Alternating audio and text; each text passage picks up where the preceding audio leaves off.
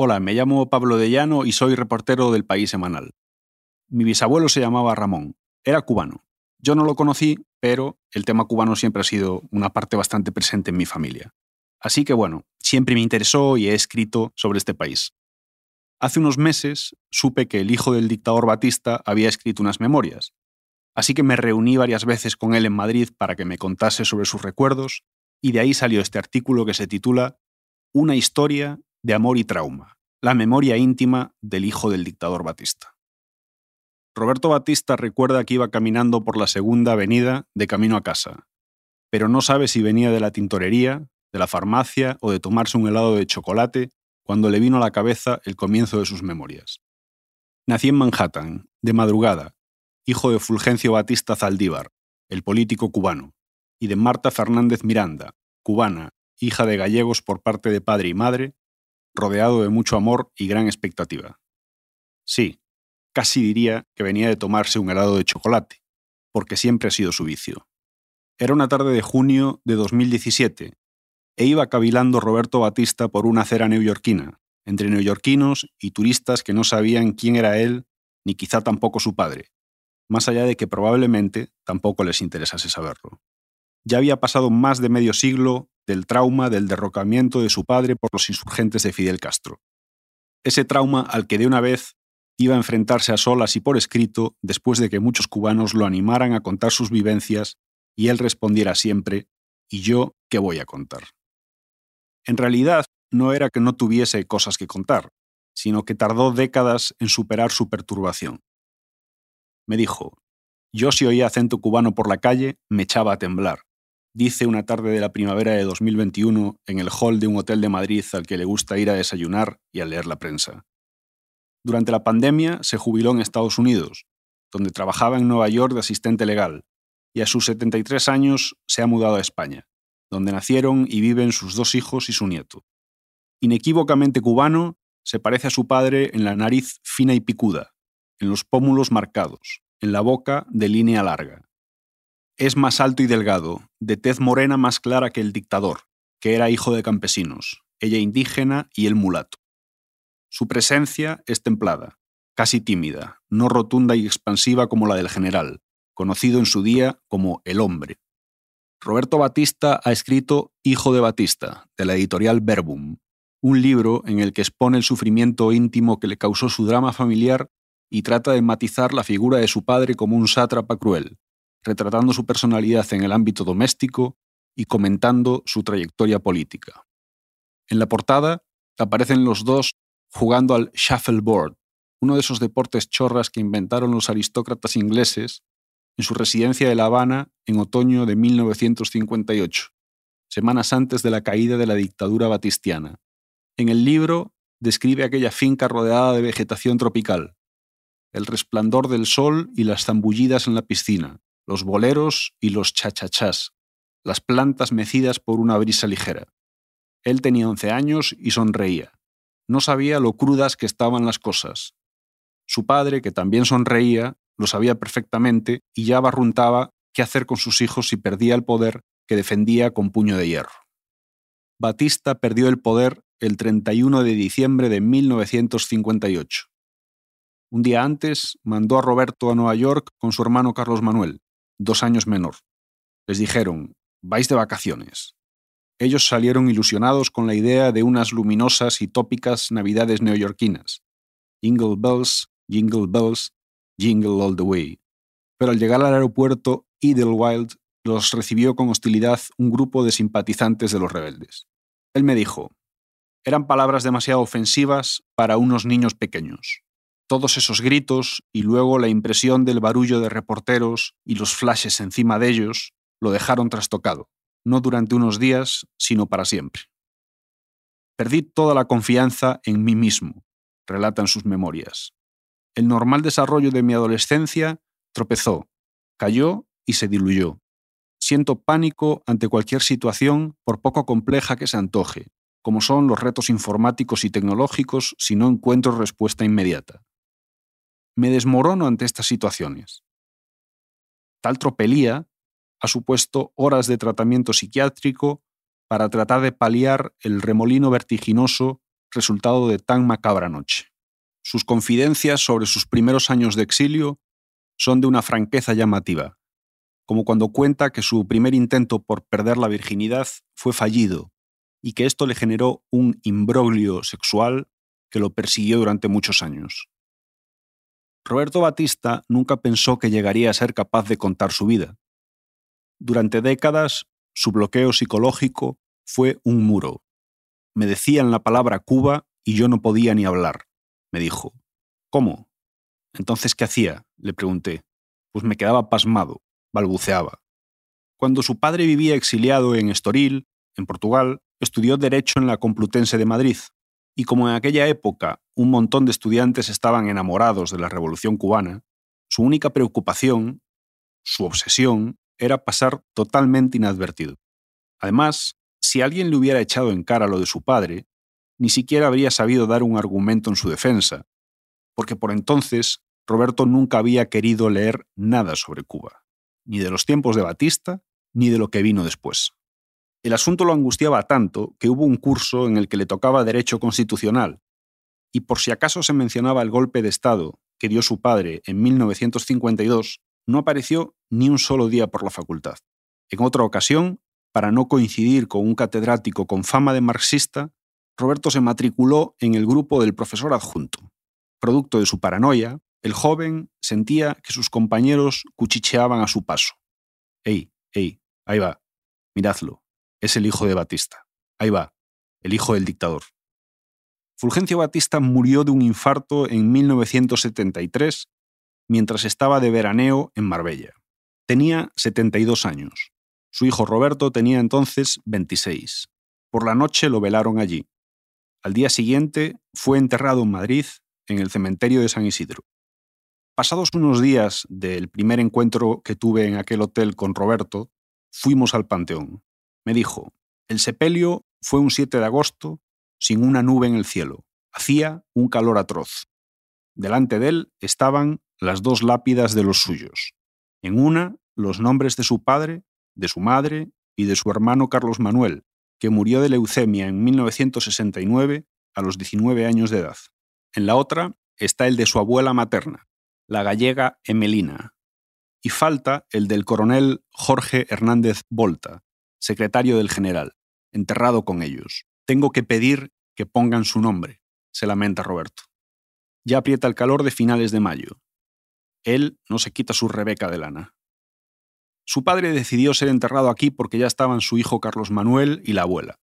El panteón es sobrio, de granito. Roberto me dijo, no era un hombre de mucho boato. Y añadió que tenía una buena propiedad en Portugal, un piso en alquiler en Madrid donde paraba cuando iba de visita, y también que no poseía una residencia en Marbella, como se ha dicho, sino que cada verano alquilaba el mismo bungalow. Hace hincapié en esos detalles porque uno de los elementos centrales de la leyenda negra, como él le llama, de su padre, es que acumuló una fortuna fabulosa cuando tuvo el poder por medio de la corrupción y de vínculos con la mafia. Él objeta que Batista fue desde joven un emprendedor nato, que tuvo negocios lícitos mientras estuvo en Cuba, inmobiliarios y en la industria del azúcar, me dijo, y que gracias a eso pudo mantener con comodidad en el exilio a su extensa familia y dejar una herencia a partes iguales a cada uno de los ocho hijos que le sobrevivieron, tres de su primera esposa, cinco de la segunda y otra de una relación extramatrimonial, Carmelita, que fue noticia hace unos años porque se arruinó y vivía sin hogar. En aquel momento, Cibercuba tituló «Hija de Batista es una homeless en la Florida». «¿Cuánto le do cada uno?», le pregunté. Me respondió, «No se lo puedo decir por respeto a la privacidad de mis hermanos». «¿Lo suficiente para el resto de sus vidas?». «No, ni de broma». «¿De verdad?». «De verdad». Cuando lo llamé para solicitarle la entrevista, le pregunté si la podríamos hacer en su casa. Me respondió que no, que mejor no, que era un piso pequeño y oscuro, y prefería hacerla en un hotel. Una vez en el hotel, me dijo que después de hablar por teléfono conmigo, se quedó pensando que yo me creería que él vivía en un palacio y que él me lo quería ocultar. Pero es un piso normal en una avenida corriente en el que convivo con mi hijo y con una tata octogenaria que me ayudó a criar a los niños. Ella está mayor y se altera fácilmente. Hubiéramos tenido que hacer la entrevista en mi habitación. Me pareció mejor aquí. Yo, en efecto, pensé que Roberto Batista vivía en un palacio y que me lo quería ocultar, pero al escucharlo en persona me dio la impresión de que estaba diciendo la verdad. No parecía un hombre mentiroso, ni tampoco parecía un hombre que tuviera un palacio. Hablando en el hotel aquella primera vez del tema del dinero, me contó que su padre le pagó un millón de dólares a Trujillo para que lo dejase salir de la República Dominicana, primera parada de su exilio. Batista llegó allí el uno de enero de mil novecientos cincuenta y nueve, y según Roberto, riñeron porque se negó a participar en un plan del dictador dominicano para invadir Cuba. De acuerdo con su versión de los hechos, Trujillo lo arrestó y no lo liberó hasta que cobró. Si no, lo hubiera fusilado, me dijo Roberto. Un tío de Roberto le entregó el dinero en un maletín a unos emisarios de Rafael Leónidas Trujillo en un hotel de Miami, y Batista pudo volar a Portugal. Allí lo acogió el dictador Salazar, cuando nadie le abría las puertas, incluido Estados Unidos, que ayudó a sostener su férrea dictadura hasta que se desentendió en su ocaso y que tras su caída siempre le denegaría la visa para entrar a su territorio. Le dije a Roberto Batista, pero un millón de dólares no era cualquier cosa. Se quedó pensativo. Dijo, sí, era bastante dinero para la época, ¿no? Se detuvo, volvió a dudar y dijo, no sé si debería haberlo dicho. No sé qué va a pensar la gente. Pero bueno, esto ya lo había contado hace tiempo mi tío, excepto lo de la cifra. Y además lo que quiero es decirlo todo tal cual fue, con la verdad por delante. Yo no puedo decir si mi padre tuvo o no algún negocio ilícito, pero no hay ninguna prueba de que lo tuviera, como tampoco hay pruebas de que estuviese ligado a la mafia. Lo único que yo puedo atestiguar es que en el seno del hogar parecía una persona sumamente honrada y apegada a sus principios cristianos. ¿Hasta qué punto llegó el nexo de Batista con el AMPA estadounidense? Según el historiador Frank Argote Freire, autor de Batista, From Revolutionary to Strongman, la mafia tuvo casinos en La Habana en los cincuenta y pagaba sobornos a las autoridades, incluyendo a Batista, según Argote Freire, dentro de un sistema de corrupción institucionalizada. Pero su nivel de influencia, matiza el historiador, ha sido exagerado por la combinación de los relatos hollywoodescos con la propaganda revolucionaria contra el régimen batistiano. Ellos no controlaban Cuba, ha escrito el historiador. Batista no se veía con ellos para consultar ninguna decisión política o de otra índole. Fueron jugadores de segunda fila en una ecuación política más compleja. Una ecuación en la que, según señala el investigador, los auténticos factores de influencia fueron la administración y las corporaciones de Estados Unidos. Roberto Batista renunció a la nacionalidad estadounidense en mil novecientos sesenta y seis para no tener que arriesgar su vida en Vietnam. Fue apátrida hasta mil novecientos setenta y cinco, cuando tramitó la nacionalidad cubana en el Consulado de Cuba en Madrid. Resulta chocante imaginarse a un hijo de Batista haciendo ese papeleo con funcionarios del régimen que lo tumbó.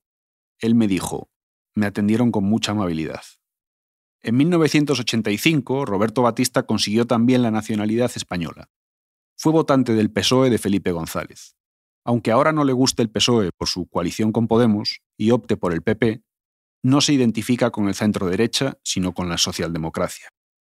En tiempos de Bush hijo, él vivía en Estados Unidos, pero le indignó tanto la guerra de Irak que no solicitó de nuevo la ciudadanía estadounidense hasta que Bush fue sucedido por Barack Obama. Ya retirado, su plan es quedarse a vivir en Madrid con su familia. Desde que salió en las Navidades del cincuenta y ocho de Cuba, no ha vuelto a pisar su país, y quisiera hacerlo si hubiera un cambio político.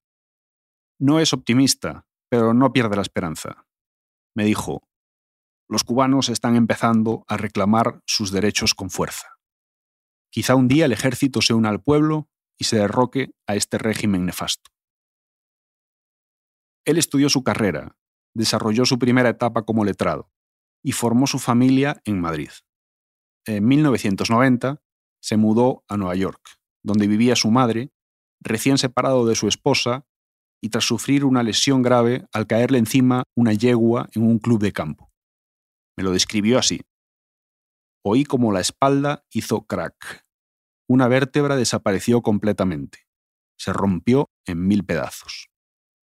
Si la determinación de escribir sus memorias le llegó en el año dos mil diecisiete, caminando por la Segunda Avenida de Nueva York, el primer impulso de ponerse a estudiar la historia de su padre e intentar desbloquear su trauma ya le había venido en mil novecientos noventa y ocho. Trabajando a deshoras en Wall Street, en las oficinas del despacho del que era empleado.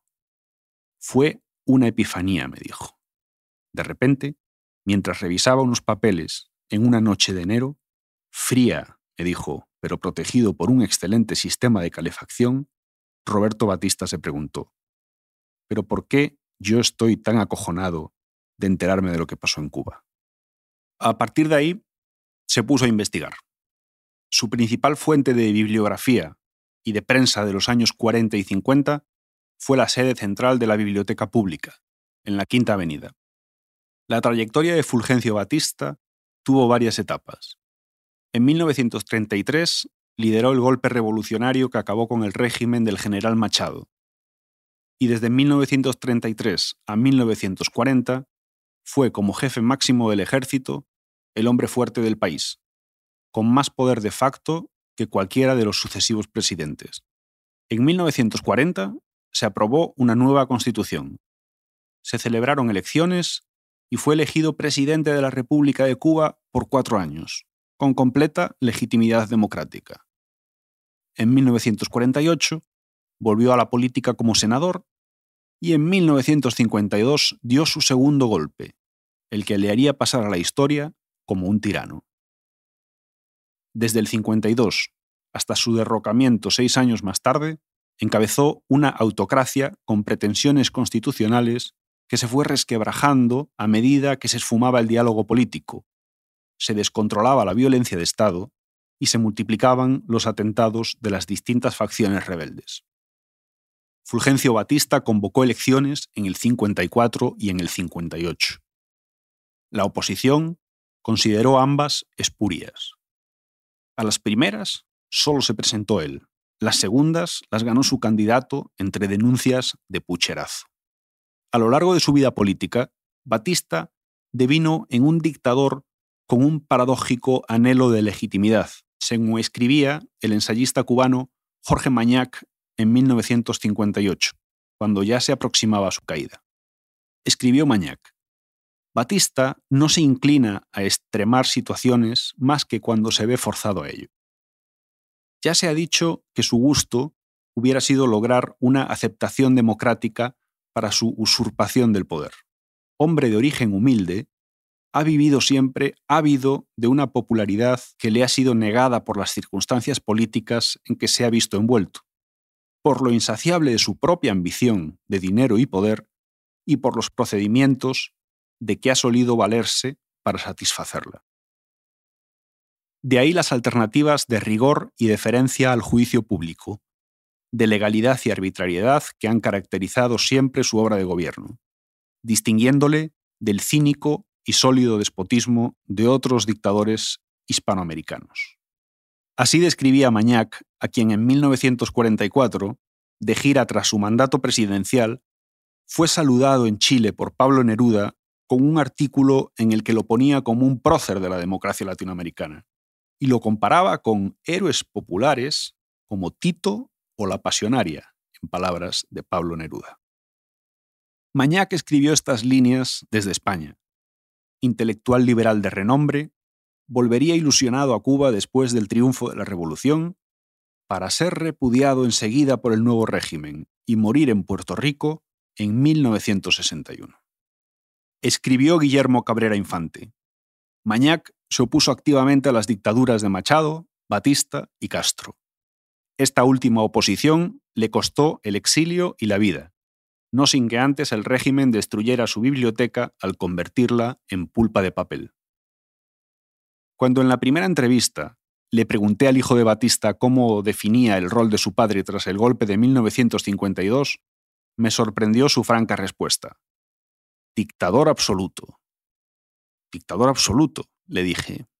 Sí, dictador absoluto desde mil novecientos cincuenta y dos hasta mil novecientos cincuenta y cuatro. Pero luego, desde mil novecientos cincuenta y cuatro hasta mil novecientos cincuenta y ocho, él fue un presidente constitucional. Unas semanas más tarde, me envió un WhatsApp a la hora de comer.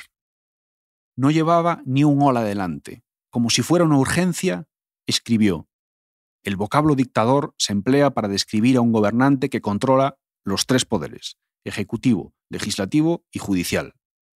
Mi padre aunó el ejecutivo y el legislativo en su persona cuando el diez de marzo de mil novecientos cincuenta y dos, fecha del golpe, pero el judicial permaneció independiente.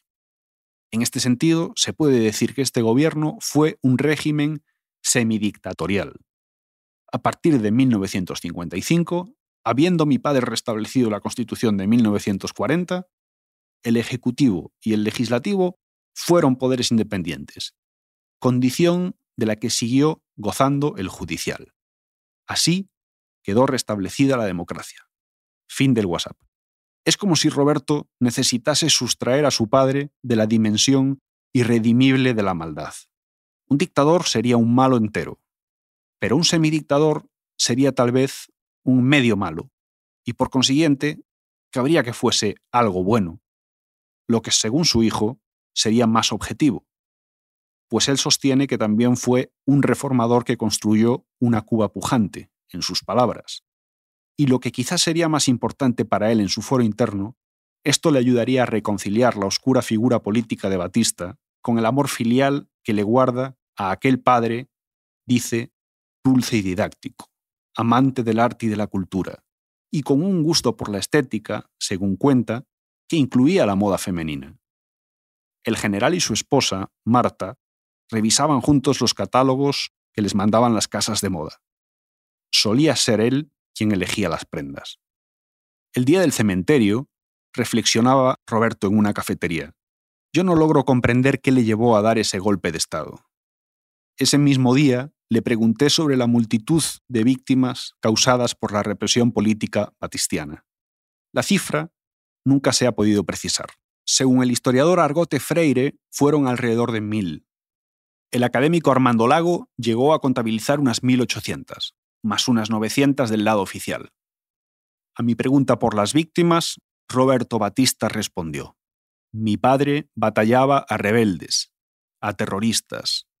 En Cuba se vivía una especie de guerra civil y trató de mantener el orden social con el mínimo derramamiento de sangre posible. Le dije: ¿y los asesinatos? ¿Las torturas? Respondió: en todos los acontecimientos bélicos hay atropellos de las dos partes enfrentadas. Por primera vez, el tono y el gesto de Roberto se endurecieron. En su casa, el hijo del dictador conserva algunas cosas de su padre.